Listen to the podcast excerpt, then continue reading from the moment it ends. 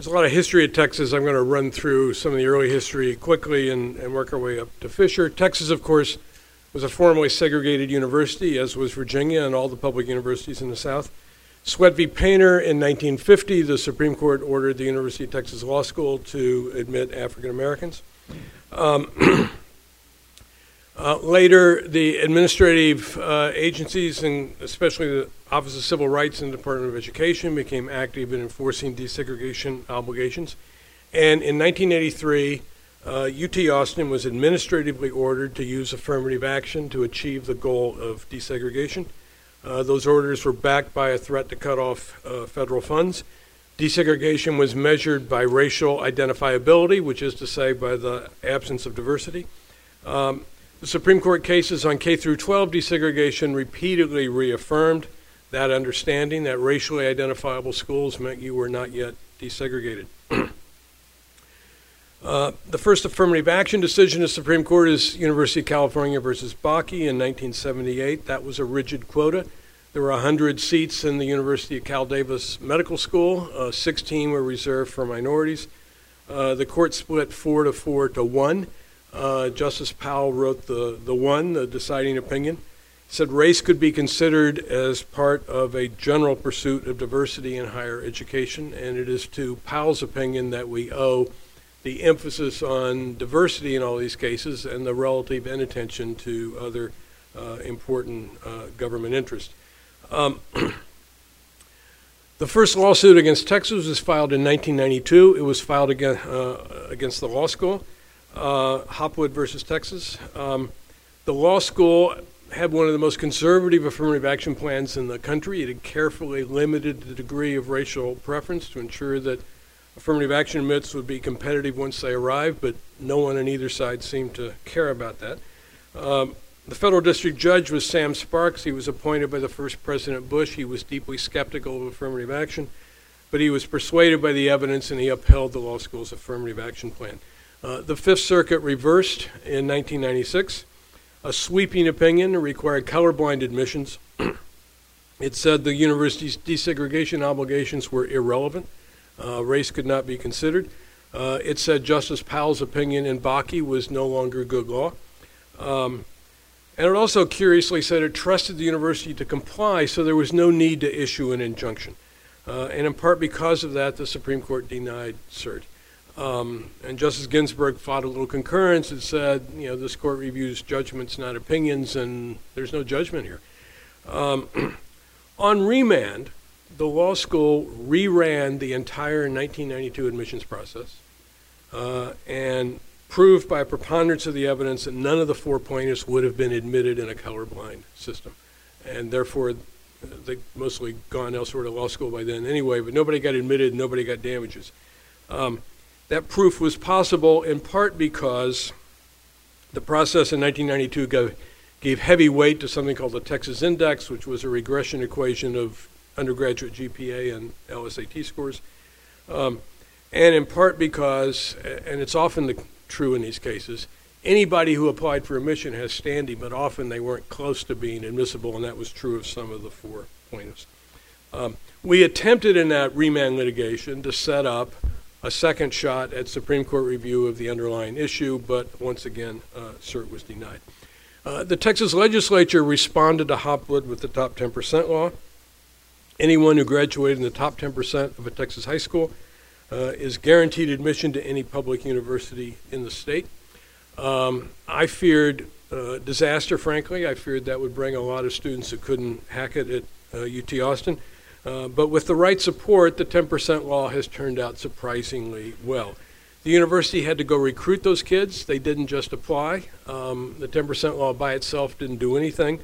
Uh, but with a lot of recruitment effort invested behind it, um, students began to come from schools they had not been coming from before. Um, the university provided a lot of support when they arrived, uh, both mentoring help and financial aid, and they have performed uh, reasonably well. And everyone who was eligible under the 10% law wanted to come to Austin. They did not want to go to San Angelo State or lots of other uh, places scattered around Texas. So Austin was overwhelmed. It lost control of its entering class. it eventually got a cap put in place. It doesn't have to take more than 75% of the entering class uh, under the 10% law. Um, the effects of Hopwood were dramatic. African American enrollment in the law school dropped to four the next year out of a class of 500. Um, for undergraduates, African American enrollment had generally been running 5 to 6 percent of the class. Uh, with affirmative action, it dropped to 2.7 percent in the year after Hopwood.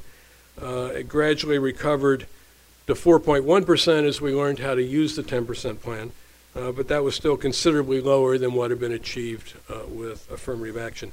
Hispanic enrollment was superficially better, uh, with percentages in the low to mid teens. Uh, but that was mostly because Hispanic population in Texas was and is surging. Um, college age population of Texas was 40% Hispanic in uh, 2000 and 53% minority. Those numbers would both be higher today. And there were similar experiences in California, Florida, and Michigan when affirmative action ended by, uh, by political decisions in those states, uh, minority enrollment plummeted. Um, and in 2003, the Michigan cases came to the Supreme Court uh, Grutter and Gratz. Gratz was the undergraduate case. It was a very mechanical system with a points awarded for minority status, and that was struck down. Uh, Grutter was the law school case. that was a holistic review plan, and it was upheld. The court relied on diversity and on Justice Powell, uh, but the court completely changed the meaning of diversity. Uh, Kim is going to say diversity is not the right thing to talk about here, and, and he's right. Uh, but in Grutter, diversity became almost a code word for a whole range of other things. For Justice Powell, diversity had been a First Amendment interest in diverse ideas in the classroom.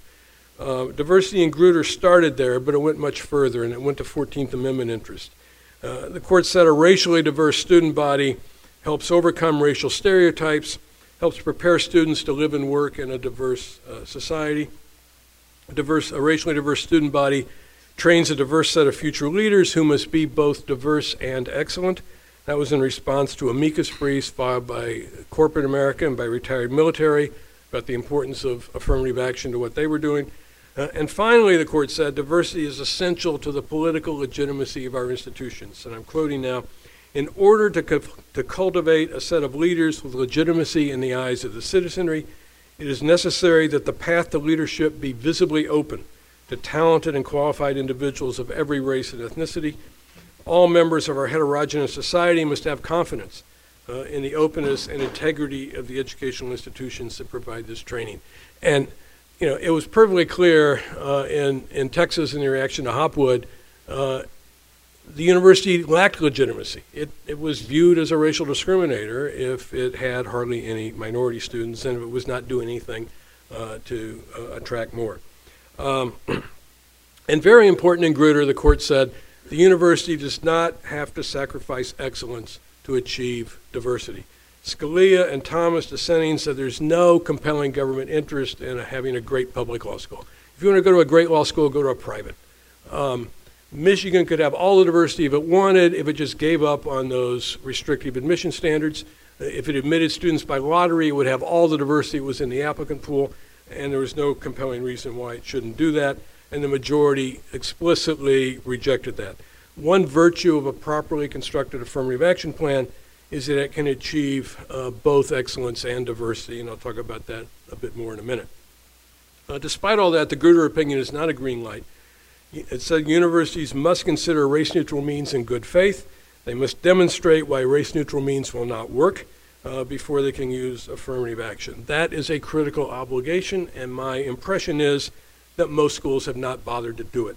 Uh, one lesson of the affirmative action cases is that you're supposed to confuse things and not be explicit about your racial preferences, uh, and that has deterred many schools from undertaking to explain why race neutral means don't work.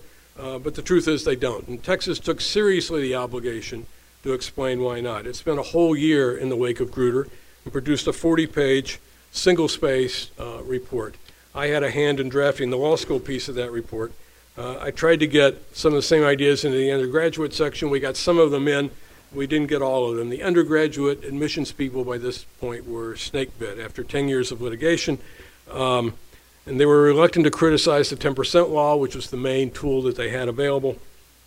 Um, and they devised a policy that was probably too cautious and didn't do enough good. So we didn't get everything in, but we got enough in to satisfy the court in Fisher. And the court relied heavily on that report and on uh, affidavits that track that report. So to understand why race neutral means don't work, uh, first think about how a well designed affirmative action plan works. Um, it evaluates all the applicants on the same academic criteria whatever criteria that school prefers. It might be just grades and test scores, but it's usually a lot more than that. Uh, but whatever the criteria, everyone gets evaluated in the same criteria. And the best applicants of each ethnic group, as judged by those academic criteria, are the ones who get admitted. The weakest students who would have been admitted under a colorblind plan are replaced by some of the strongest students who would not have been admitted under a colorblind plan. And both statistical models and empirical research show uh, that that approach achieves the most diversity and the most academic excellence. The central problem with race neutral means is they all have to rely on proxies. They rely on something that correlates with race uh, but is not race. Uh, they cannot admit the academically strongest minority students. They have to admit the minority student who fits the proxy, and they have to admit white students who fit that proxy as well. Uh, so the proxy admits fill a much larger percentage of the class uh, than with uh, direct affirmative action. If you use class rank, as in the 10% plan, you admit everyone on a single criterion. Uh, you give up other forms of diversity. you take a top 10% student of any race, uh, even from a low performing high school, over, for example, a high achieving minority student who's in the top 11% of a competitive, mostly white high school. If you use economic disadvantage, you admit low incomes of all races, and there are lots of low income whites and you have to reject academically stronger minority students from families with higher incomes. In the Law School of Texas, we use geography uh, as a proxy for Hispanics uh, because there are overwhelmingly Hispanic counties along the Rio Grande from El Paso to Brownsville. Um, so you admit applicants of all ethnicities from those counties, and you may have to pass over academically stronger minorities of ethnic, uh, who come from elsewhere. The bottom line is you get less diversity more damage to academic standards, and that has been repeatedly uh, demonstrated. The Texas plan at issue in Fisher was a hybrid. 75% of the class was admitted under the 10% law, uh, holistic review for the rest, but in a very limited way, in part because the applicant pool is so enormous, the undergraduate class is huge at Texas, uh, and in part, as I said, because the undergraduate admissions people had been intimidated. So each applicant got an academic index score from 1 to 6 based on grades and test scores, and a personal achievement index from 1 to 6 based on holistic review of the rest of the file. Race was a factor of a factor in the personal achievement index, uh, and Fisher argued that a factor of a factor didn't make enough difference to do any good or serve a compelling government interest. We weren't considering race enough. Um, then the admissions people grouped all the applicants on a six by six grid, and they admitted by cells. So the six six people got admitted first, and then the five six people, and the six five people, and then the six four people, and so forth, uh, until they had filled up the class. And they admitted a whole cell at a time. They didn't make individualized decisions within it. They didn't know the racial makeup of a cell. Race had been considered in assigning the personal achievement score. And then they just admitted people mechanically out of the cells that resulted from that. Um, so Fisher is a 4 3. Kagan was recused. Scalia had died. Kennedy tried to keep the opinion narrow and unique to Texas, and there was a lot of things unique about that plan at Texas. Uh, but what is true at Texas is true at all selective schools. Uh, race, uh, race neutral means don't work, and Kennedy pretty much explained why, and his attempt to keep it narrow, I don't think, uh, is successful. He reaffirmed that schools do not have to sacrifice academic excellence in pursuit of diversity. Um, he said the top 10% law was at odds with the goals of true diversity because it selected everybody on the basis of a single criterion. Uh, he rejected the catch 22 arguments that Fisher was making. Um, he said giving only a little bit of weight to race is a sign of narrow tailoring, not a sign of unconstitutionality. Uh, she said we had to quantify critical mass. If we'd done that, she would have said that's a quota. And Kennedy said, no, you don't have to quantify it. You're forbidden to quantify it. Um, he did say you have to have clear, uh, a clearly articulable policy definition of what you mean by diversity and critical mass. Texas had done that. They'd taken it straight out of Grutter, and he seemed to uh, accept that. Um, Fisher said Texas already had critical mass, citing total numbers of minorities over 20%. That's adding Hispanics, Asians, African Americans, everybody all together. Um, Kennedy accepted evidence that minority enrollment had largely stagnated, uh, that minority students still felt isolated, and that most classes had zero or one minority students. And she said Texas should try harder with race neutral means. And said, what do you mean? They've been trying harder for 20 years. Uh, and she pointed to no other means that had not already been tried. Uh, before the election, higher ed thought it had uh, five solid votes in future cases because Kagan would no longer be recused. And with Clinton's election, Merrick Garland or somebody would make six, and we no longer have to depend on Kennedy. Uh, now, of course, the future looks very different. The next case is up to Kennedy. If he thinks it's if he thinks he wrote it narrowly, he may turn it into something narrow. And if Trump gets a second appointment, all bets are off. Uh, it's important that schools not be sitting ducks. Uh, they should do their studies and be prepared to document why race neutral means don't work and be prepared to persuade Kennedy. There are new cases pending against Harvard and North Carolina. Good news about that is they're not suing Virginia. Um, let somebody else fight this fight. Uh, we will see what happens as those cases go up.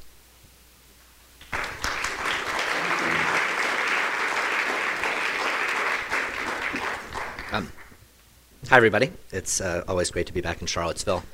So, uh, as said, I, I, graduated in 96. I uh, sort of came to Latham and Watkins specifically to work on the Grutter case, uh, and, and that and the, the Fisher case have been really the highlights of my professional career so far. It's been enormous fun. Um, and something that I, I, know our entire law firm is really proud of the role we were privileged to play in, in these cases. Um, and you know, it's always fun to win, particularly when it's important, right? Um, so just you know, speaking uh, as a, a, practitioner, what it felt like from the inside, for somebody who had you know been involved in, in these fights for a long time, when when Fisher came across the transom, it had a, an Alice in Wonderland kind of feel to it. I mean, the UT was being uh, criticized, as Professor Laycock said, for the fact that it appeared to be putting very little weight on race in its holistic admissions process and you know that wasn't affecting very many decisions um, i thought that was a good thing right um, it were being uh, criticized for not crisply articulating a numerical target which i also thought was supposed to be a good thing right? Um, it, that we didn't have a quota. Ut was being criticized for having a policy that everybody acknowledged was exactly the same as the policy that Michigan Law School pursued in Grutter for 25% of the class, right? Um, plaintiffs forswore any challenge to Grutter as precedent um, and admitted that the policy was basically the same for that 25% as, as it was um, in Michigan. Um, and, and the only you know, real difference is that there was you know, another 75% of the class that in Texas that they admitted were being admitted on race neutral grounds, right? Well, everyone agreed that, that Texas could have done what uh, Michigan did for 100% of the class. Why in the world can't they do uh, the same thing for 25% of the class that they could have done for 100? Um, and, and maybe um, most strangely, the, the plaintiffs were lumping together in a really conspicuous way, you know, people from every racial group in the way that they did all of their statistics. The, the real problem uh, from the beginning in the, the Fisher litigation, and, and the reason why the University of Texas was targeted for that case, I'm sure, is that they had uh, already achieved, arguably, the, the sorts of numbers that the University of Michigan Law School had said that they wanted in Grutter, right? I mean, when we articulated the, the critical mass concept in Grutter, we, we articulated it in sort of, you know, 12 to 20 percent kind of terms as the zone in which we thought that the, the educational benefits of diversity might be achieved at Michigan. Um, and, you know, however you slice the numbers, Texas uh, was pretty high, particularly for Hispanic students, was maybe in the 14% range, something like that. Um, but if you looked at, at say, African American students separately, as of course Texas did, um, you know, it was nowhere close to what anyone would consider a critical mass. And you know, we had all thought that the objection to affirmative action was lumping people together in groups, not treating them uh, as individually. And, and here we, you know, have the supposed opponents wanting to lump everybody together even more. So, it, uh, and then lastly, um, it, it, sure appeared to all of us that the plaintiff, Abigail Fisher, lacked standing uh, under any conception of standing that self-respecting conservative justices would ordinarily recognize. So it, it was, you know, sort of a strange, uh, sort of a strange case. Um, my, our first reaction to it as a strategic matter was that we had to convince the court that there was some important aspect of diversity that the percentage plan wasn't satisfying, right? That there was, there was some gap in the class. And everyone understood, and, and you know, Justice Ginsburg had explained uh, in Grutter itself, that the way the percentage plan worked was by trading on racial segregation in Texas high schools. Um, you know, very clear patterns of segregation in the southern part of, uh, of the state and then in the inner cities in Dallas and Houston. And, you know, essentially admitting the, the top rank of racially segregated high schools. So who's missing from that picture? If, you know, it, well, you're missing the minority students who come from private schools that don't rank, schools from out of state, and uh, the, uh, as Professor Laycock noted, you're missing the, the kids who just missed the top 10% at you know, the most competitive integrated suburban high schools in the state. And so we tried to articulate for the, you know, the court a vision of why it matters that those people might not be there if we, if we couldn't do holistic admissions. It, turned out to be a very dangerous thing to do because it was easily caricatured. You know, I don't know if anyone followed, but you know, in, in the press and the briefs, um, and even at oral argument at the court, we got a lot of blowback to the effect of, well, you know, so Texas is saying that it would rather have uh, rich minority kids than poor minority kids. I mean, obviously that was always preposterous. That Texas wanted diversity, and you know, we always thought that diversity was sort of a, a range of, of people and, and backgrounds.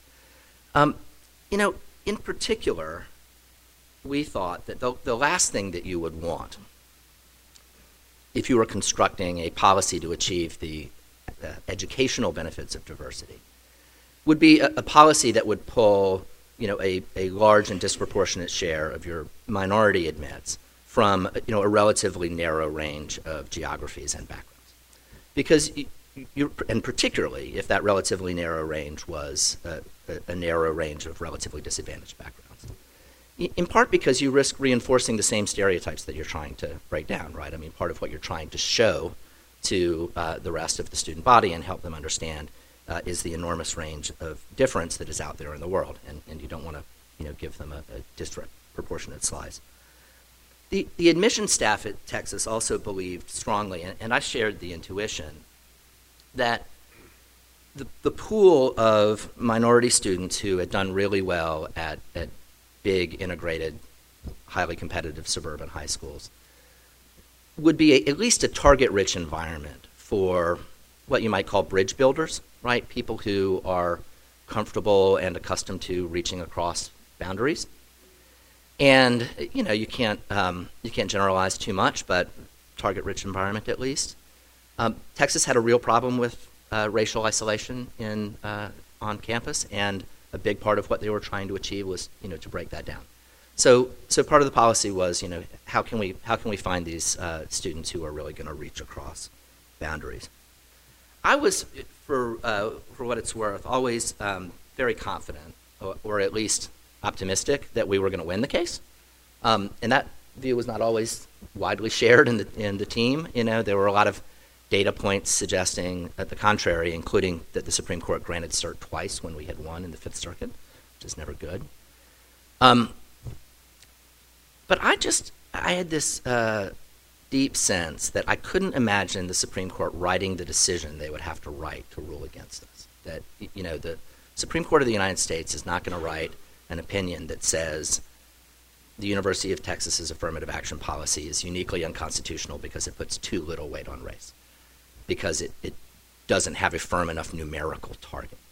Um, because you have to lump African American and Hispanic students together when figuring out whether you have uh, a diverse student body. I mean, it just didn't seem like the sort of thing that the Supreme Court could get away with saying. Uh, and in particular, I didn't think in you know 2014 to 2016 that the Supreme Court could possibly write uh, an opinion saying that you know, Justice O'Connor's 25 years have run out, right? That we are, you know, now in uh, the blissful post-racial utopia that uh, we all hope for. in the wake of Ferguson and Dylann Roof's white supremacist terrorism in Charleston, you know, that, that was all the, the backdrop for uh, what was in the news every day while the Supreme Court was considering these cases. So I, I thought, you know, but there's just, there's, at the end of the day, there's no way we can lose. Um, and of course, I turned out to be right, but it was a very, very rocky path from here to there. I mean, uh, so it has been reported that we were all set to lose the first round, um, but that Justice Sotomayor flipped the court by circulating a very impassioned dissent, uh, taking the court to task for, you know, basically not understanding what American society is all about. And so we ended up with a um, sort of compromise remand decision in the first round. And then in the second round, uh, after the court granted cert distressingly again, there was a period where we pretty much knew that we had lost. Because with Justice Kagan recused, really the best that we could do was a 4 4 tie, affirmance. And when they do that, they almost never write an opinion. And so when, you know, a couple of months had gone by and we didn't have a short per curiam saying, you know, the opinion of the Fifth Circuit is affirmed by an equally divided court, there really was no other explanation other than that we had lost. But then, of course, Justice Scalia passed away, and something happened. Um, and maybe we'll never know. You know, it seems the, the most reasonable inference to draw that Justice Kennedy changed his mind uh, along the way in the deliberations about the case.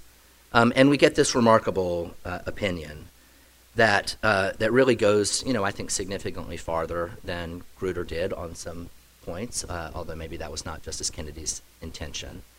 I think that the opinion makes clear that universities get an, a great deal of deference on their articulation of their own mission and whether uh, diversity and in what form is important to that mission. Um, of course, they made clear that it's not a failure of narrow tailoring to do only a little bit of affirmative action, which is also good to know. Um, but I think the, the most important aspect of it, at least to me, is this sort of final, um, finally making clear that the race neutral alternatives side of the strict scrutiny analysis, you know, it isn't going to be a, as big of a barrier as a lot of people thought for a, for a long time.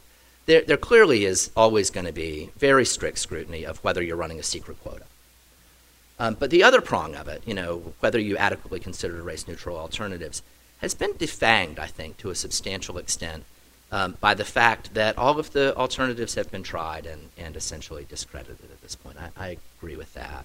Um, and, and, maybe that is part of the uh, explanation for the phenomenon Professor Rutherglen has identified that the court is kind of uh, loosey goosey with the summary judgment standards uh, in Fisher. You know, it's really just not specific to the factual record of any particular case that um, that you don't have to radically lower your academic standards. Um, that you know essentially all of the uh, effective race neutral alternatives that people have proposed would require you to do so. Um, and the, the Supreme Court has now repudiated, I think, in substantial measure, the percentage plan kind of strategy in a way that doesn't just kill the percentage plans, but, but also makes clear that you don't have to try any of the you know, sort of proxy strategies that, that people have cooked up, right? You know, you, people are ever more creative with purportedly race neutral plans that focus on one thing or another only because they know that it will engineer or hope to engineer a particular racial result. And, and Justice Kennedy, obviously channeling Justice Ginsburg, says in the Fisher opinion um, petitioner overlooks the fact that the top 10% plan, though facially neutral, cannot be understood apart from its basic purpose which is to boost minority enrollment. Percentage plans are adopted with racially segregated neighborhoods and schools front and center stage. It is race consciousness, not blindness to race, that drives such plans. Consequently, petitioner cannot assert simply that increasing the university's reliance on a percentage plan would make its admissions policy more race neutral. Well, wow. Um, you can say the same thing about any of the proxy strategies. And if the Supreme Court is, is saying that, you know what, race conscious holistic review is actually better than a facially race neutral but um, you know adopted for racial reasons proxy strategy, then I don't know what's left of uh, the race neutral alternatives analysis. So, so what about the future? I mean, I, you can count me in the group that's pretty optimistic um, about the, the future. Justice Kennedy has now committed himself uh, not just to the Grutter, Bakke, Fisher framework, but to a, a vision of its implementation that is actually possible and not just a trap for the unwary. Right? I mean, the, you know, the question even after Grutter was always, well, you know, um, y- you can do this, but uh, we're going to be watching you like a hawk, and we'll find a way to, to say that you messed up. Um, and, and that, you know, has really been discredited now. Um, obviously, if we get you know two more justices who are hostile, things could really change. But I, I don't know. I think the um, I think the abortion example illustrates that deeply rooted and relatively popular constitutional doctrines are harder to dislodge in the long run than people sometimes hope that they are. Um, and certainly the sort of acceptance of and enthusiasm for the importance of diversity in broader American society is not is not on a downslope, um, despite some recent events. Um, it's actually alive and well and growing. So I, I, th- I think everything's going to be okay. Um, you know, the case against Harvard alleging essentially a, a quota on a cap on Asian enrollments, I, I think is is a big potential problem for Harvard. Um, I don't think it's a threat to the doctrine. You know, I, I, think that if it turns out that, that some of these schools were essentially treating Asian applicants like white applicants, then I, I don't think that's a constitutional issue at all. That's just a manifestation of how um, these plans are supposed to work if it turns out that they were enforcing some kind of you know cap um, in order to maintain you know not just a, a, the critical mass of, of white enrollees that would be justified by uh, the diversity rationale, but sort of traditional white majority. Well, it, you know that's indefensible under any theory that anybody has articulated, and you can have that conversation within the the Bakke framework. Um, you don't really need to to jettison it. Um, as for the sort of future of the diversity rationale itself, I mean, I, I think that what uh, Professor Laycock emphasized about the breadth of it is really important. Um, it's easy to caricature the you know educational benefits of diversity as a compelling interest. If you if you ask, as I think the Chief Justice did at one point, you know what what exactly uh, does it bring to a calculus class to you know have a racially diverse calculus class? That that's not what this uh, you know rationale has ever been about. You know it, it's it's always been more about the dormitories than the classrooms in a lot of ways, uh, particularly at the undergraduate level. Uh, and it has been about, uh, in, in Grutter and in Fisher, the way we articulated it, was always about you know, training a, a new generation of leaders for our society, the societal importance and benefits of ensuring that that group is a diverse group uh, and you know brought up and, and educated in a diverse environment. Um, that is a very robust and important objective that isn't you know going away uh, anywhere, and it's firmly entrenched in the Supreme Court's case law. Um, the the last thing I, I wanted to, to say about the future is I, I have I've wrestled you know for 15 years now and, and still don't have really an answer to the sort of fundamental question of what it is that the other side wants. Um, I don't understand how uh, what race blind holistic review is, is, even supposed to be. And you know, the example I, I like to use is a couple of years ago in the Washington Post, there was a front page story about a, a high school student at Thomas Jefferson High School in Fairfax. Um, somebody, somebody in the room probably graduated from TJ, right? Um, you know, very uh, prestigious public academic magnet school in Fairfax County. And this uh, young man uh, was a white kid, was elected president of the Black Student Alliance at, at Thomas Jefferson. Um, and, you know, the Washington Post thought, and there was a great story behind it, um, how that happened. And, you know, the, that was interesting enough that it was on the front cover of the Washington Post. And sort of obvious to, you know, everybody, I, that kid's going to go to college wherever he wants to go to college, right? I mean, he probably got a letter from Yale, you know. Um, well, why, right? I mean, it's a really great story. But the interesting thing about it is that it's absolutely impossible to think about the strength of that young man's application in isolation from his whiteness. And once you recognize that, it is equally impossible to think about the strength of the application of, um, you know, the uh, young African American woman who is elected president of the student body of her, you know, previously all white high school, right? it's just not, it just can't be done. Um, if you try to do it, the, the only way to do it is to, is to discriminate against the minority applicant in a, in a very real and tangible way. And so when people talk about uh, eliminating race conscious affirmative action, you know, the United States in Grutter um, said, look, you should just do um, experiential, you should look for experiential diversity and do experiential affirmative action uh, rather than race conscious affirmative action. And we threw up our hands and said, what are you talking about? I mean, that, that's what we're doing.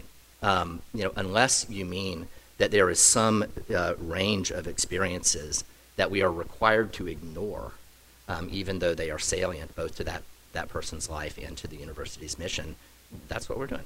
So I, I don't know in the long run that it's even really possible um, to unwind what we've achieved in this area. So, thanks.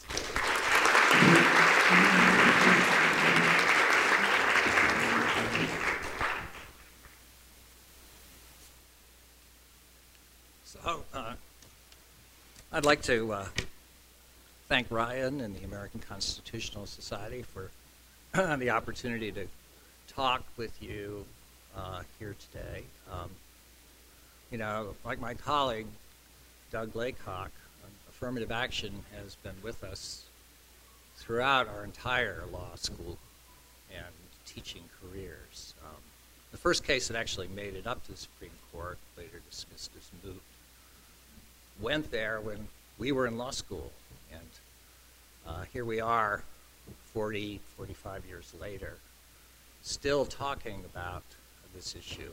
In that respect, it, it does bear a kind of startling resemblance uh, to the abortion cases, a central piece of constitutional doctrine that the country has not yet been able fully to resolve. Um, now, with that, I, I, think we can draw the conclusion that both Doug and Scott have drawn that we would have resolved it long ago if, with this nearly half century of experience, some effective race neutral alternatives had actually appeared. But the lesson of this long experience is that they have yet to materialize. And the question, which faces institutions like the University of Virginia, uh, like our own law school admissions process, is what can we do about that now?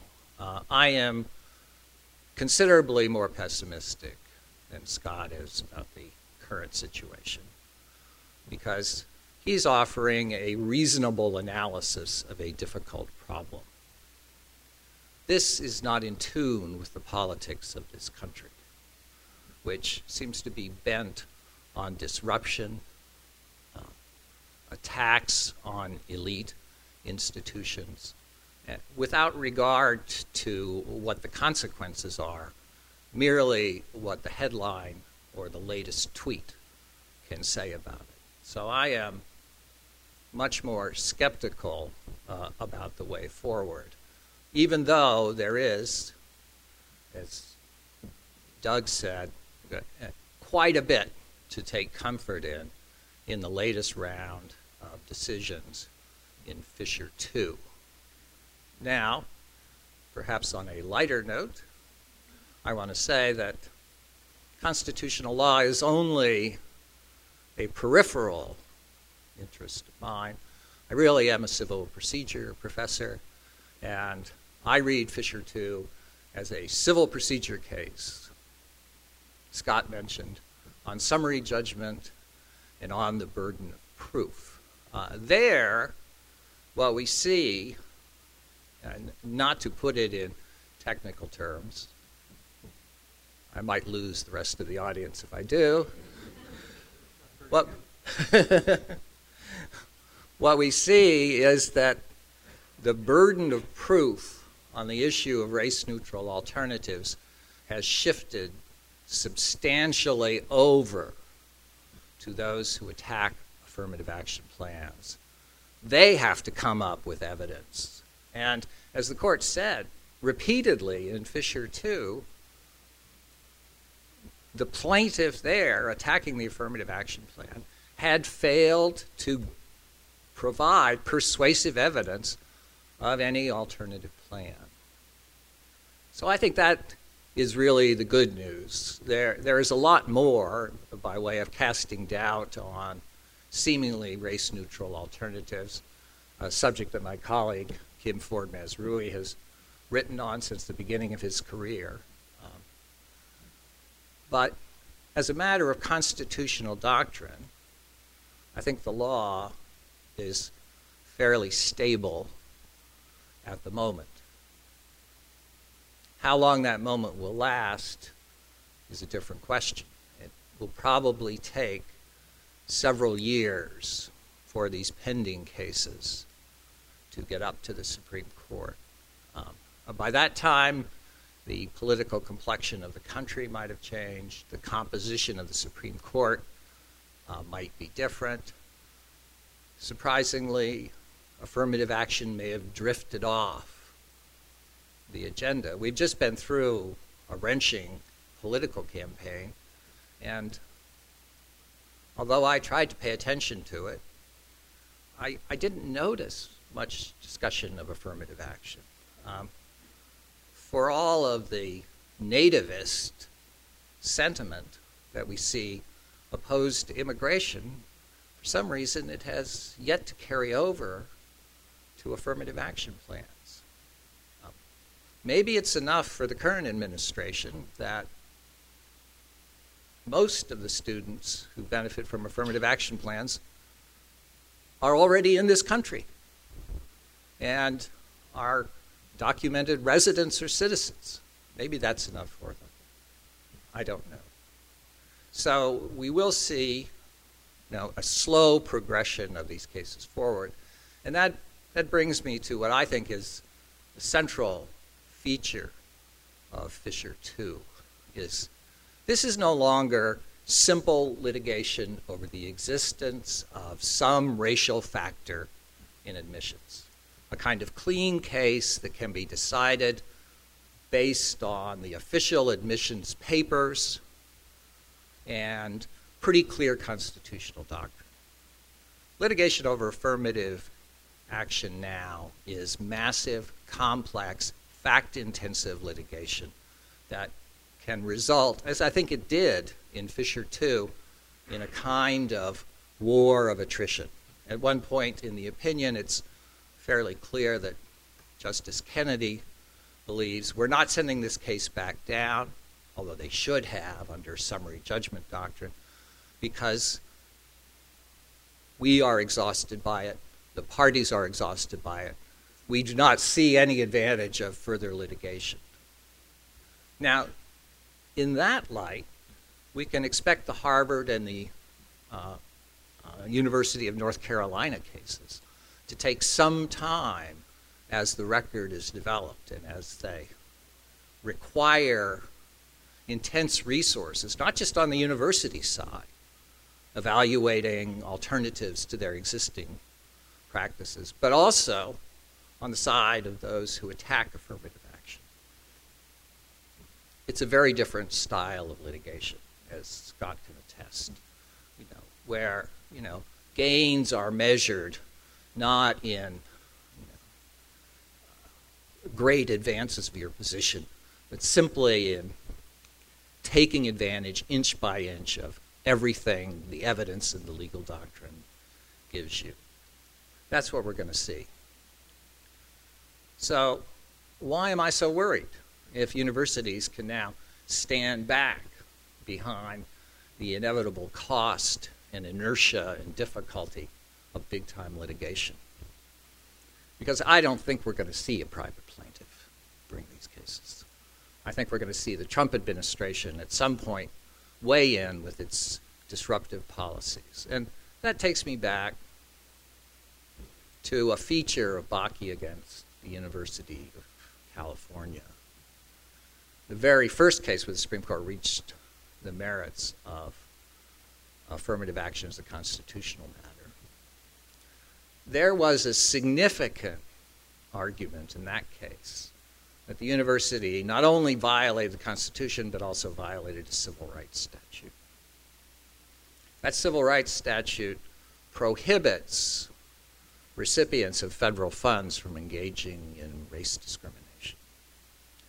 And there are, in fact, many non constitutional sources of law that say the same thing. Um, uh, just another puzzle.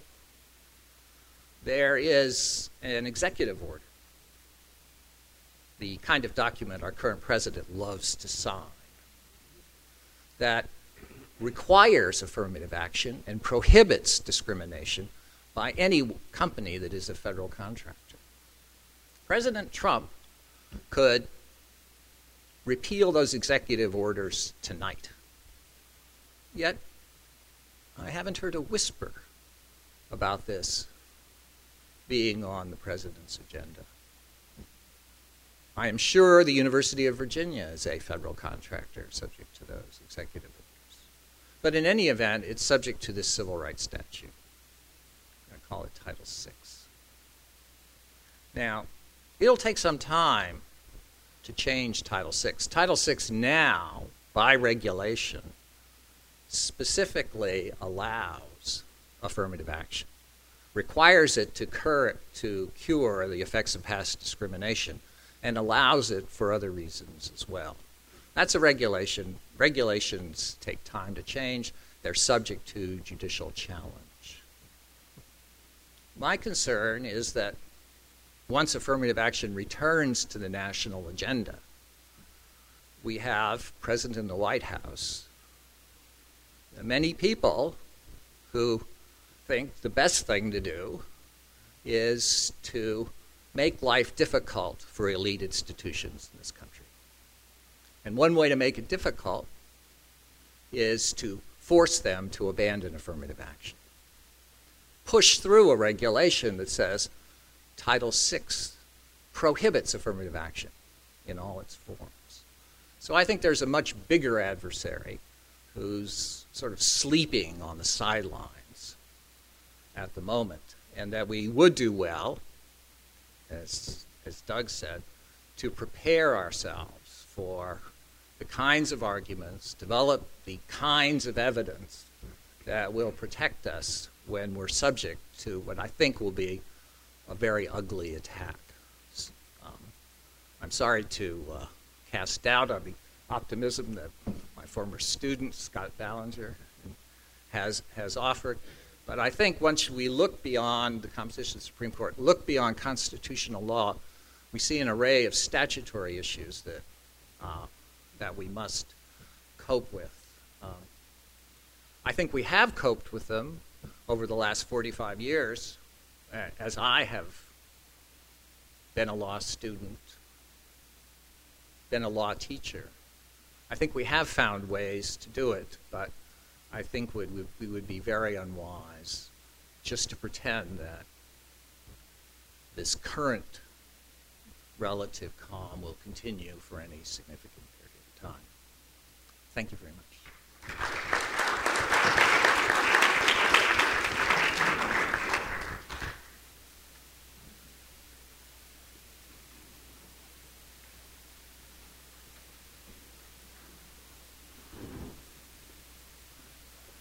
Well, I thought I was going to be the naysayer, but after Rutherglen, I'm cheerleader, I feel. Um, two administrative notes if you need to leave. Uh, I know there's one o'clock classes. Feel free. Um, also, on your way out or after, I have reprints on the end of the table related to my remarks. Um, Ryan Snow had asked if we wanted to bring some. If you have trouble sleeping, have them by your bed. Uh, at least uh, it helps my wife. Okay, um, I'm going to take uh, some advice from the. Uh, sorry, hold on. Got this new fancy large print, large print timer. Um, I'm going to take a, uh, some advice from the late and great philosopher John Lennon uh, and ask you to imagine. So the title of my remarks are If Black Lives Mattered Imagining a More Just Approach to Affirmative Action. I have two general claims. The first, which is the imagining part, is if black lives mattered, uh, the court's affirmative action doctrine would first permit the intentional redress of historic discrimination against black Americans. And second, the court would more fully appreciate the distinctiveness of black American culture. My second general claim is the opening our eyes and getting away from imagining to reality, and that is what has been happening instead is that uh, the court uh, and our society has largely rejected redressing historic discrimination as a justification for affirmative action, and with respect to diversity, uh, decreasingly acknowledges the distinctiveness uh, of black culture. On the first point, the imagining part, um, first, the court would acknowledge um, or that redressing historic discrimination is a compelling interest.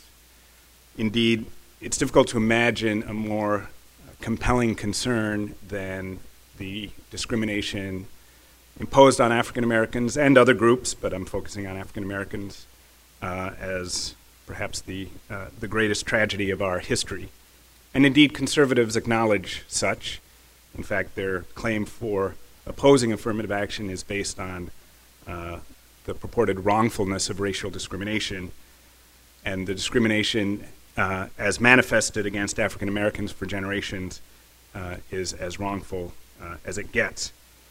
Those effects, uh, reflected in dark, stark disparities between blacks and whites in virtually every category of social and economic well being, uh, continue to persist today. And few reasonable observers uh, actually deny that. Uh, so, remedying discrimination would be a more compelling interest if we actually had a doctrine that valued uh, black lives. Um, under diversity, if we valued black lives, we would recognize the importance of black culture more than we, more than we do. This is a trend uh, on the court. Um, well, I'll get to the, the reality now, but for centuries, segregating blacks, imposing uh, difficult life circumstances uh, severely limited liberties for generations and generations contributed to the development of distinctive cultural traits. You can see this most visibly recently in the African American Cultural Museum in Washington. You can see it in the six volume set at Alderman Library uh, on African American culture and history. Uh, and this history is, is rich uh, and proud, uh, and, uh, and if if, if black lives were valued more, that culture would be acknowledged more explicitly under the diversity rationale, such that racial diversity would contribute to cultural diversity in a way that is not uh, currently appreciated. So, what is currently appreciated? So, opening our eyes to the current reality. Uh, the court has not uh, well, the court has erred in two ways. First, it has rejected redressing historic injustice, and second, it has diluted over the past few generations, uh, or decades, I should say, the importance of black uh, American culture. On the historic injustice part, the originating purpose of affirmative action and the purpose that I believe animates many supporters of affirmative action is corrective justice, uh, addressing the consequences of generations of racial injustice against African Americans. Uh, but as Professor Laycock uh, laid out, the court in Bakke uh, took a turn towards diversity. Four justices would have supported uh, redressing injustice, but Justice Powell's opinion endorsing diversity instead has become the justification uh, for affirmative action. Many people have thought, well, this is what we have. It's a substitute. We go with what we have. No big deal. We just, um, you know, wink and nod and, and say we'll pursue diversity, but we're really addressing racial injustice uh, in the long run. Uh, that's true to some degree, and I want to acknowledge that uh, any availability of race-based affirmative action does, to some degree, address racial injustice. I also want to acknowledge that diversity does have uh, important benefits, including the cultural diversity that I don't think is being fully appreciated. But the kinds of breaking down stereotypes uh, that the court has acknowledged uh, and the benefits to society and legitimacy of leaders, I don't discount those, and it's, it's better than nothing. It's better than the race blind uh, alternative, however, that might be uh, pursued. But I do have serious concerns about uh, diversity as a substitute for justice. Uh, and I have five um, problems. First, it's, it's less compelling. Despite it being important, it doesn't rise to the level of addressing one of America's grossest injustice uh, uh, that has ever occurred. It, it's important, it has instrumental values. We could imagine a lot of other things that have a lot of value, including other kinds of diversity other than racial diversity. And the problem with relying, relying on a policy, relying on a, a justification that's less compelling is over time that undermines the persuasiveness uh, of affirmative action, which could be better justified uh, on justice grounds. Second, diversity is in tension, at least appears to be in tension with equality. So it's viewed as, in a sense, a collateral purpose, a compromise to equality. Indeed, the court in Grutter even said we understand affirmative action raises issues of justice. But they were talking about justice in terms of the injustice to the plaintiffs, uh, the white applicants. And, and I don't discount that they have reasons uh, uh, to complain. Uh, but the sacrifice they're being asked is not uh, in lieu of some non equality norm, it's actually in service of equality. If affirmative action is recognized as remedying a worse injustice than not getting into your first choice of law school, then uh, it's not viewed as a compromise, but uh, rather instead as a, uh, a, again, a corollary of, of equality. And again, by suggesting its intention with equality, it undermines its persuasiveness uh, unnecessarily. Uh, third, diversity is intention with uh, using affirmative action in non academic settings. Even in academic settings, uh, many people don't perceive it, uh, and understandably so. I think the classroom point is, is very important, but I don't think the court elaborates on that enough, and I think for many people, when they think about diversity in higher education, they think of maybe college, maybe law school, sociology, but really in STEM fields or things like that, it doesn't seem as persuasive. And it seems even less persuasive when you move out of academic settings to municipal services, firefighting, uh, construction, uh, the service industry. Uh, so, if diverse viewpoints in those areas don't seem particularly well suited to their functions, and indeed many economists have argued that in certain industries, having a greater homogeneity of viewpoints can actually uh, encourage more smooth operation, then again it's less persuasive. Uh, so either then it's not used, in which case justice is not uh, pursued in contexts where it could be. Many of these industries, take police, firefighting, and construction, have long histories of exclusionary policies based on race. But if diversity doesn't justify affirmative action in those contexts, then justice is left uh, unpursuable in those contexts. If, in contrast, affirmative action is used and the buzzword diversity is still used, we want diversity in our staff and we want diversity, uh, then people look at it with skepticism. Why do you need diversity for the functioning of this type of position?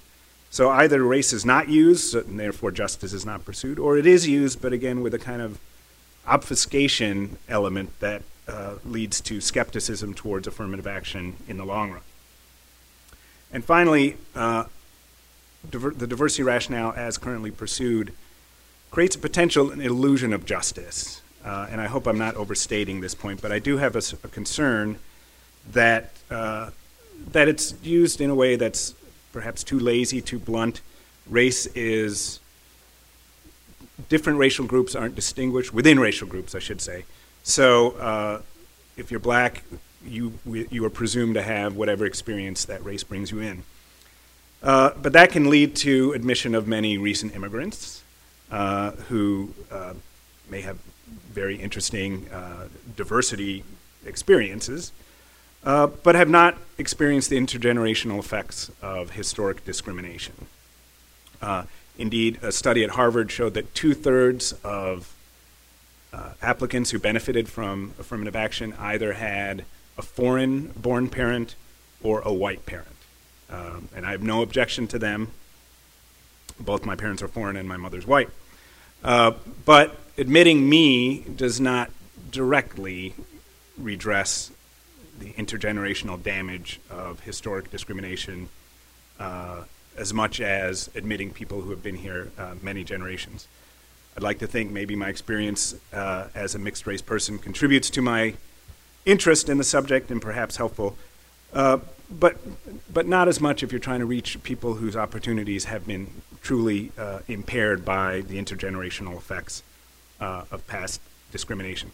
And I think it's not just random. I don't think it's just that we're admitting a certain number of black people, and now, because we're not distinguishing between legacy blacks, meaning people who descended from uh, slavery, and more recent immigrant or first generation blacks, you know, some of them aren't going to be legacy blacks. I think systematically, immigrant blacks are going to be favored for the very reason that it's it's it's uh, harmful. That is, the intergenerational effects of past discrimination result in educational opportunities being inferior for legacy blacks. Therefore, they're less likely to have as strong academic credentials on average than uh, recent immigrant blacks.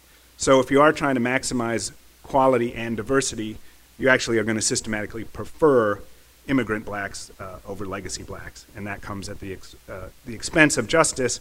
And I fear over time we may, if we only look up instead of down, if we only look at people in positions of power rather than the pe- positions of people in poverty, and we see many black leaders, we might say, well, look, we've remedied our past.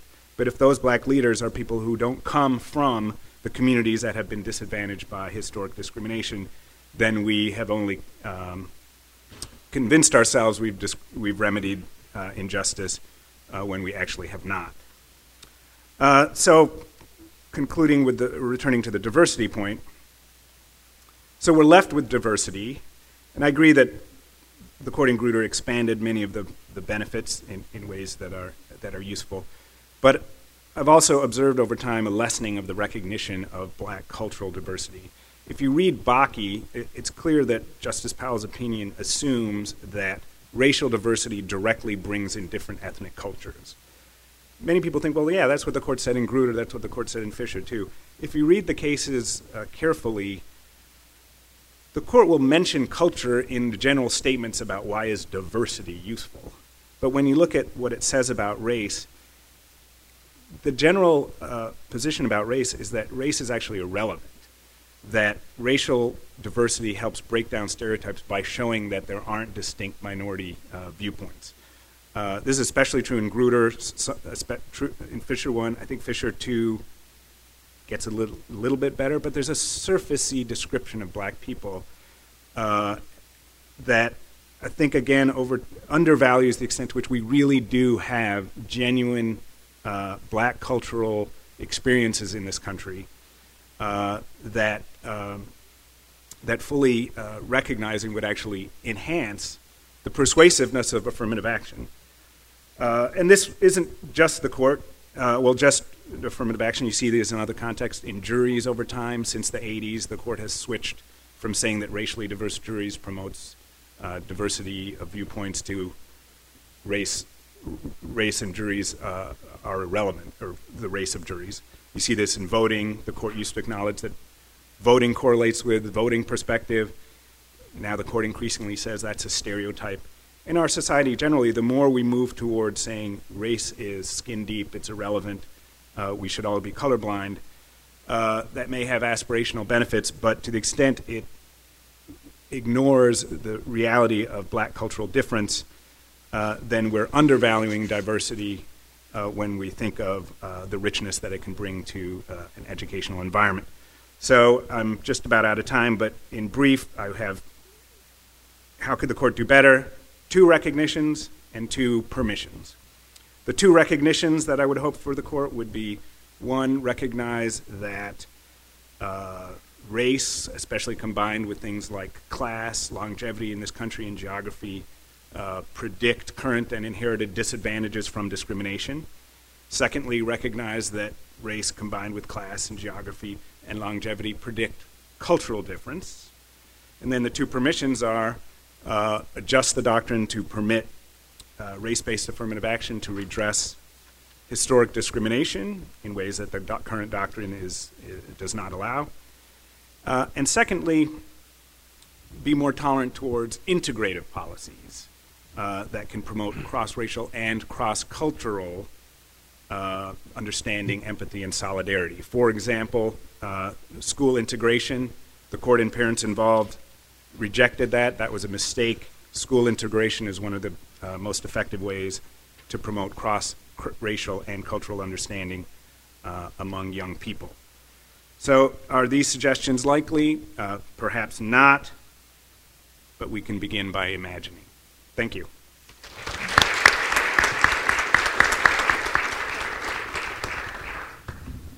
We were going to talk a bit among ourselves. We've gone on a long time. Is there anyone who's still here who has a one o'clock class and who has a question?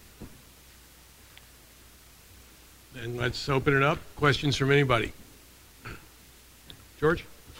Um, uh, Scott mentioned briefly the Harvard case, and I'm curious uh, from the panel how you think the law of affirmative action should develop in the context of Asian applicants.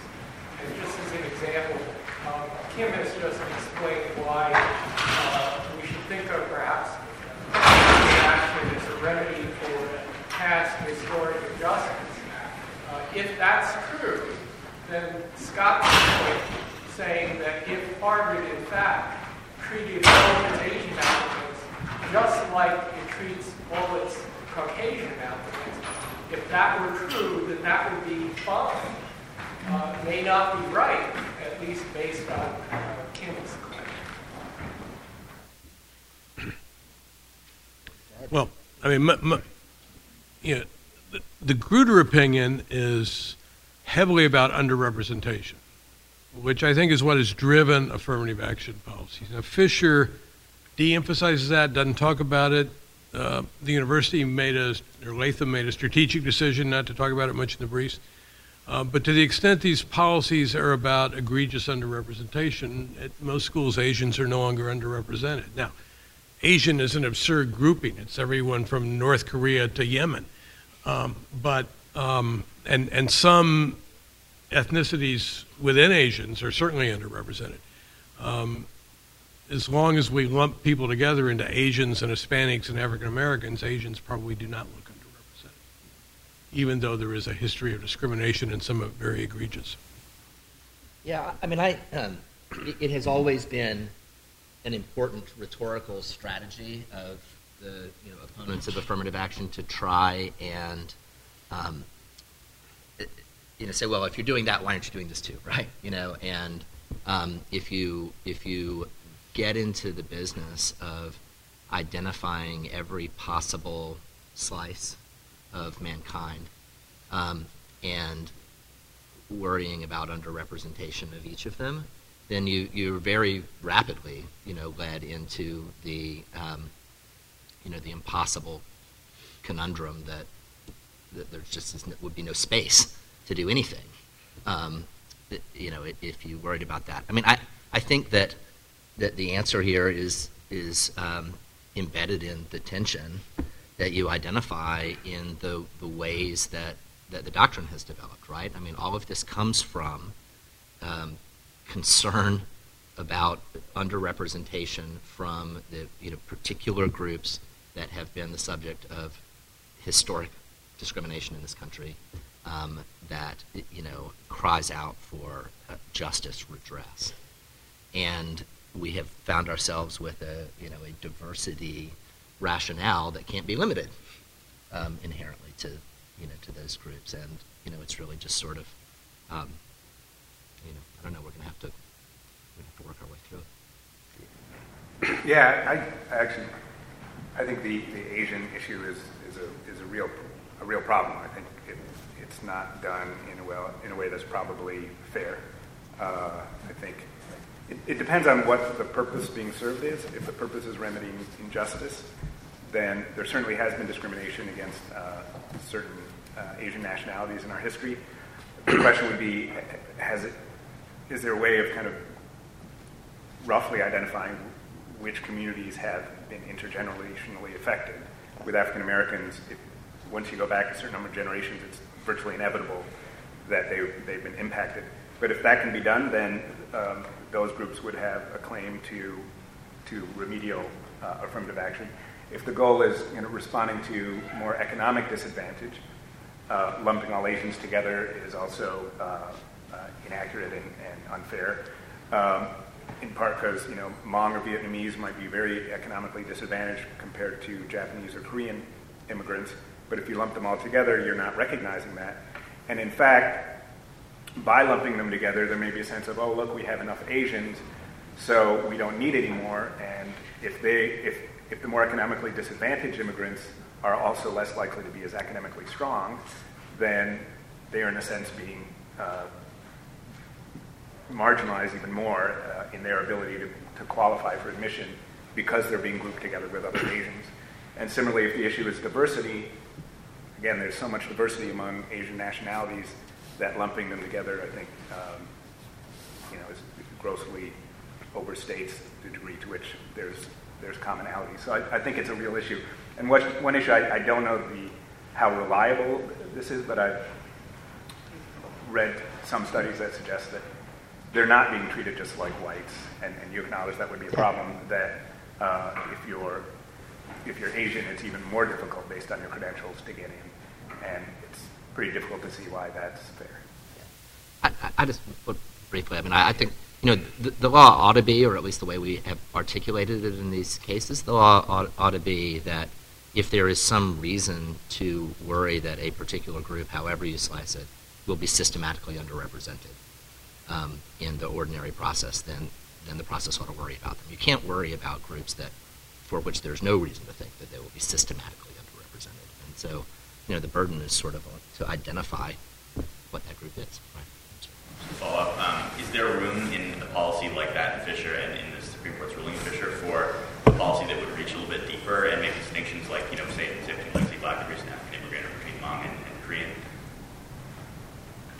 Well, I mean, yeah, there is, but as, as, Scott says, the more groups you try to take account of, the, the more complicated and unmanageable it, it gets, right? And and I think you know when we talk about underrepresentation, we can't mean they're three percent of the population, only two and a half percent of the class. It's got to be substantial underrepresentation. And you know, and if you think about Texas, you know, they're you know African Americans and Hispanics and American Indians are nearly half the college age population of the state and about 20% of the student body. That's, that's serious underrepresentation.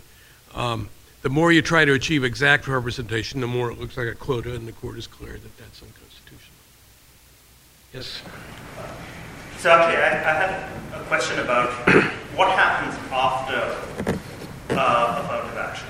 Um, and I'm thinking about that in the context of, so I spent most of my graduate career at Michigan uh, practices, of course, torturing rats, but it's also the site of this large series of protests about being black at Michigan, um, which focused on what happens after a university says that diversity is the reason for affirmative action.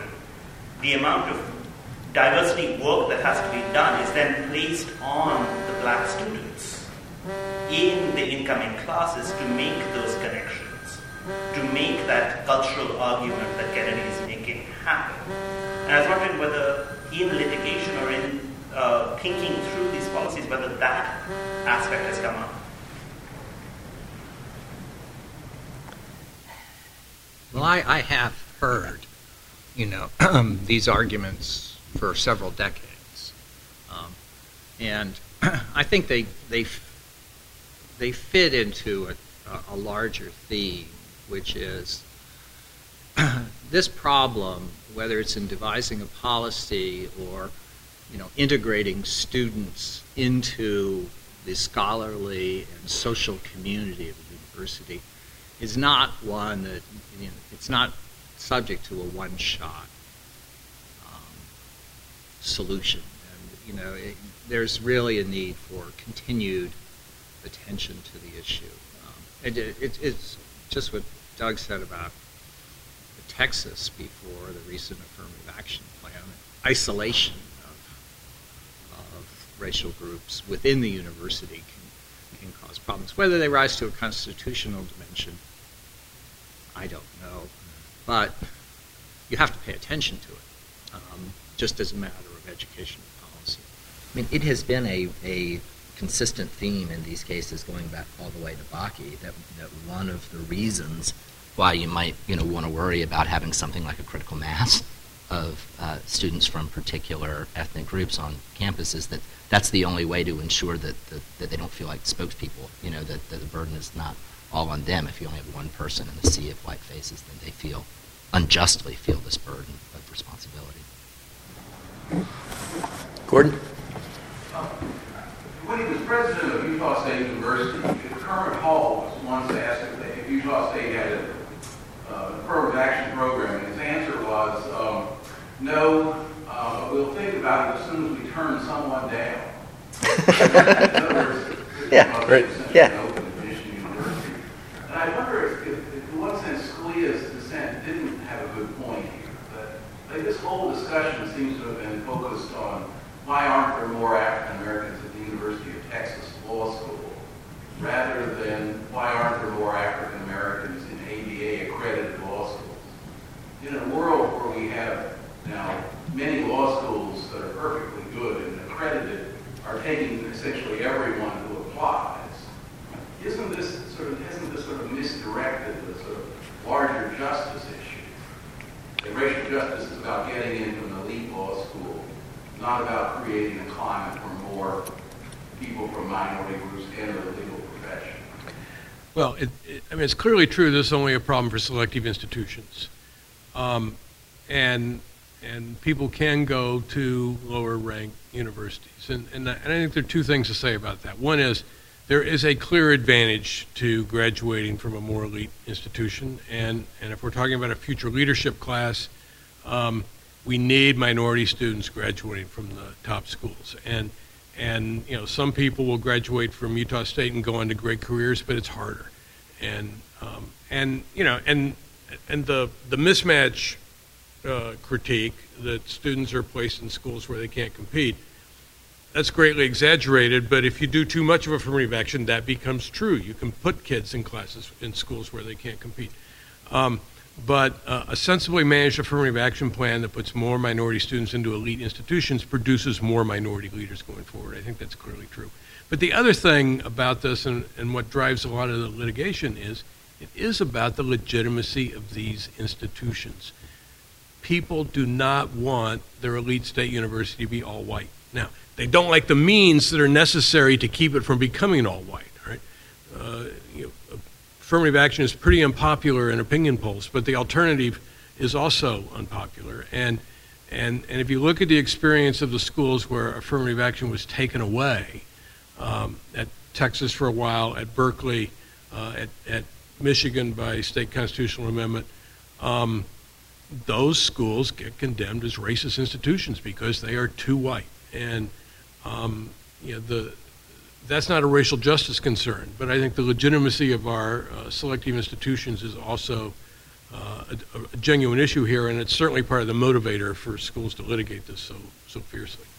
I mean, I, I think that there's there's a deeper critique, you know, embedded in your in your question and in, in Justice Scalia's observation, which is why are we so obsessed with having highly selective institutions at all, right? I mean, this is this is a phenomenon of the last 40 or 50 years that we so carefully sort students by narrow SAT bands, you know, or LSAT bands into, um, you know, ever more differentiated and, and elite institutions. And, you know, maybe in some ways we'd be a better society if we didn't do that, uh, and it would solve some problems. But since we do, you know, the idea of, uh, and, and since it really does matter to outcomes for people and for our country, the idea that it would be okay to just cascade the minority students, you know, into a different group of schools is just not acceptable. I'm going to go back to uh, and a rationale that that the court did not um, uphold, in part for evidentiary reasons. But one of the reasons the medical school wanted a diverse uh, class was in order to benefit underserved communities through the graduates. So, the from a justice perspective, probably the people who've been most impacted by uh, historic discrimination aren't in reach of going to an elite school for kind of the mismatch point Doug was mentioning, uh, especially living in um, poor urban and rural, uh, uh, highly segregated areas. Uh, but people who graduate from elite schools are in a position to, uh, to help those communities. And there's some reason to think race and possibly other ways of, of selecting people could predict who are the kinds of people who are most likely to, in turn, benefit those communities that, for justice reasons, deserve it. Uh, and um, I should give credit to Kevin Brown and, and Jeannine Bell at, at, Indiana University have written an article called um, "The Demise of the Talented Tenth."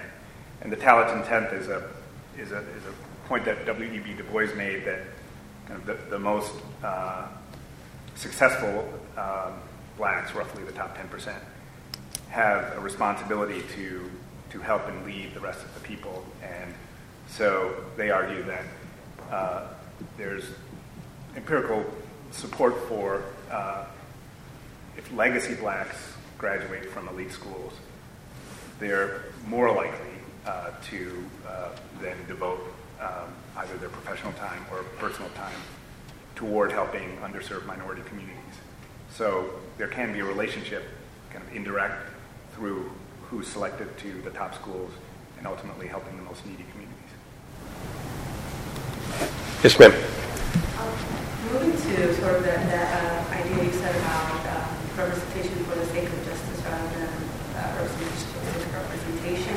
Um, I wonder if you guys will humor me with this question. I don't know if any court has ever discussed this, but sort of what your opinion would be on the U.S.'s obligation to uh, increase representation for the sake of justice when it comes to uh, sort of immigrants internationally from countries that the U.S. has a direct role in creating an environment where they, they have to leave and come to the United States and were economically advantaged and sort of uh, face discrimination from the general public and are coming specifically from those countries that the U.S. has a role in, and then, and then sort of the broader issue of countries that the U.S. doesn't have a role in, and maybe we think that you know that has nothing to do with us, even as they they're our citizens now, or, or at least our um, residents, um, benefit from our institutions and expect to you know, serve our society.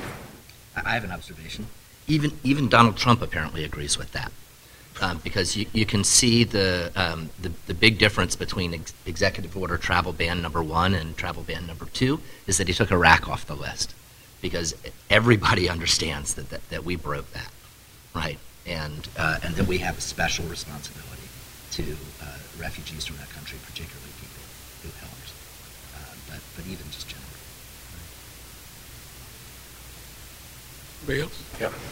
Uh, so I guess my, my question is, uh, is how, what the implications, I guess, are for affirmative action outside of higher education, because it strikes me, especially at the point of uh, corrective justice, that, you know, if we're talking about keep maintaining quality, you know, of the students, as uh, Professor Laycock mentioned, as one of the goals they had at University of Texas, that one of the issues is that, you know, especially minority communities have been disadvantaged get locked into a cycle where, you know, they're stuck in schools that are, you know, underperforming schools, and it's hard for them to get out of that cycle and into those, you know, competitive, uh, you know, at least the scores and the tests. And so, you know, it seems to me that the other issue is kind of like what's going on before you even get to college, and then afterwards, what happens when you get uh, is equally important. But I think that these issues of affirmative action are not something that's just limited narrowly to higher education and has a lot broader implications. So I was wondering if you could discuss where you think these rulings take us outside of the higher education context, if at all.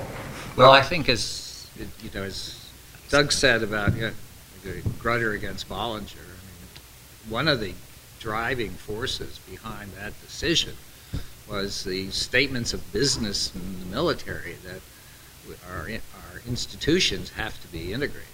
Um, and unless we start earlier eh, at the educational level, we won't have, you know, the diversity we now need. I, I would say, to adopt Scott's hopeful vein for a moment, I think there is a lot of inertia once you get a representative group within an institution.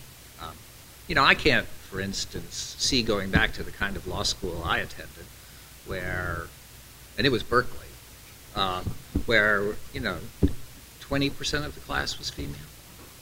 I, I just can't see going back to that world because, you know, people and uh, both in the majority and in the, you know, the disadvantaged group, you know, are, are used to seeing a lot of different faces and hearing a lot of different voices. So I think that's, you know, uh, that's the good news if I can inject a ray of optimism. Yeah, I, I, no one should assume that affirmative action is a solution to our problems of inequality or of underperforming schools. Um, you know, by the time you get to the university admissions process, you've either had a decent education or a great education or a terrible education, and and and you know, only so much can be done about that. So think of affirmative action as trying to bump everybody up a few points in the distribution to increase minority representation all the way up. Um, but we need a different solution for non-performing, failing schools in, in, in minority communities, and you know we're not doing very well at that, and we're not. We, we need to take that much more seriously. But affirmative action is not going to fix that, right? Affirmative action gets gets tagged on at the end, and it and it helps a little bit at the margins, but it it doesn't address the fundamental problem. Um, getting more minorities into leadership positions may make it more politically possible to address the the fundamental problem, but that, that's a very long-term and speculative and indirect effect. I, I think it's a really important uh, and interesting question about you know what comes after college, right? Because the you know corporate America and, and everything else have sort of you know embraced the diversity rationale, which was articulated in an educational context, eh, you know, and run with it very enthusiastically in the corporate context. And you know the Supreme Court has not said that that's okay. Um, and so there, you know, there are Title VII issues, you know, uh, inevitably um, coming down the pipeline. You know, law firms, our clients insist on, you know, diverse teams in, in all contexts and, and whatnot. Um, and we're all very, very, very committed to that. And I think it would be very difficult to dislodge um, if, you know, the law changed in some sort of way. The, um, the just want to go back to the military leaders brief that you, you referenced in Grutter, because not many people know this, but it's very, very powerful.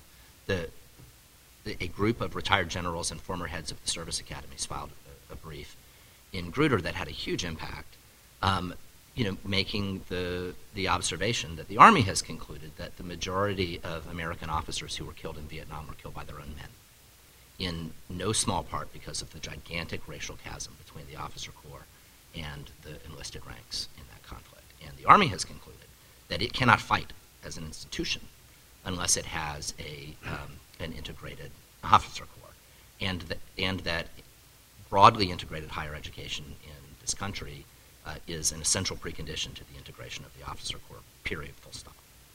And, you know, I don't know, is that a different rationale? Is that, you know, a, a compelling interest in national defense that the court has never really had to, you know, confront? But there's a lot there. You know, one thing in the employment context is that for the most part, rejected job applicants do not sue. They get another job somewhere else. And, and in professions, any kind of a network, it's actually terrible for your career to be the guy who sued. Right? Um, and I'm not sure students rejected for university admission sue either. This litigation is ideologically driven. It is organized by uh, uh, ideological groups who go out and recruit the plaintiffs.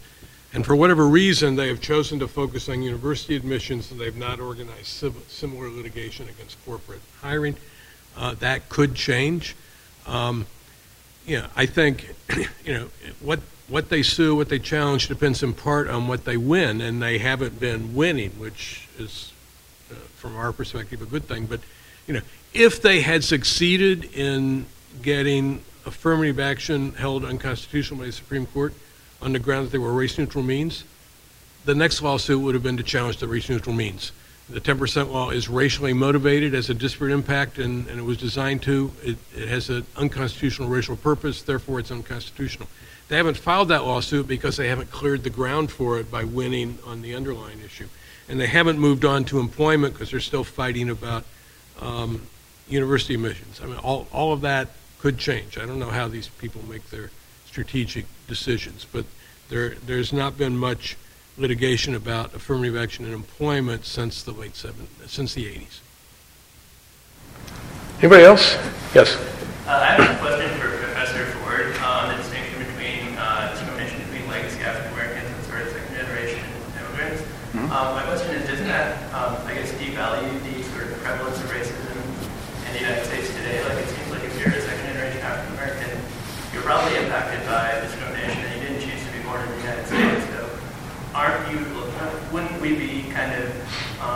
or I guess my worry is, wouldn't we be minimizing ongoing discrimination by not doing this? Yeah, it's a fair question, and, and uh, to elaborate, I, I would say the goal is to look beyond just race to the likelihood that uh, that you've been someone who's been impacted by discrimination. So that could include non-legacy blacks, um, but it would probably assume that uh, depending on how many generations you've been here, uh, what community you've grown up in, um, perhaps there could be a, looking at the educational background of your family, that there would be uh, an, an effort to try to prioritize people who've been impacted by discrimination, and legacy blacks, I think, would, would probably get a priority. But I don't mean to kind of, I wouldn't want to exclude the possibility of considering that discrimination has impacted a first generation person. And I agree that each generation you can get sucked into the pathologies of American uh, racial culture so that you can be impacted um, even if you come from well educated parents who were, who were immigrants. Uh, but, but I also want to acknowledge that there's a difference. I think to avoid the kind of breaking up everyone into line drawing, at some point you, you draw a line for the most victimized group in society. If you start saying you want to help everyone who's been victimized at all, then it becomes unworkable. So there's a degree to which multiple generation black Americans, uh, especially who've lived in, in certain communities, have been so like are so likely to have been severely impacted by the intergenerational effects of discrimination that it's it's kind of a workable way to prioritize resources. You know, I, I, I think I agree with that. But the doctrine now pushes the other way. The court says you can't consider just racial diversity. You have to consider all forms of diversity. This is a corollary of drawing it all from Powell's opinion.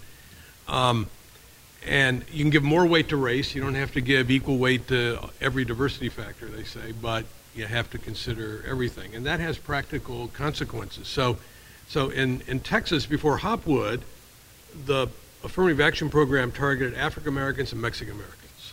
Was not Hispanics. We said the, the historic discrimination in Texas, the historic obligation of the state is to Mexican Americans. We don't care so much about Cubans or Guatemalans or Argentinians.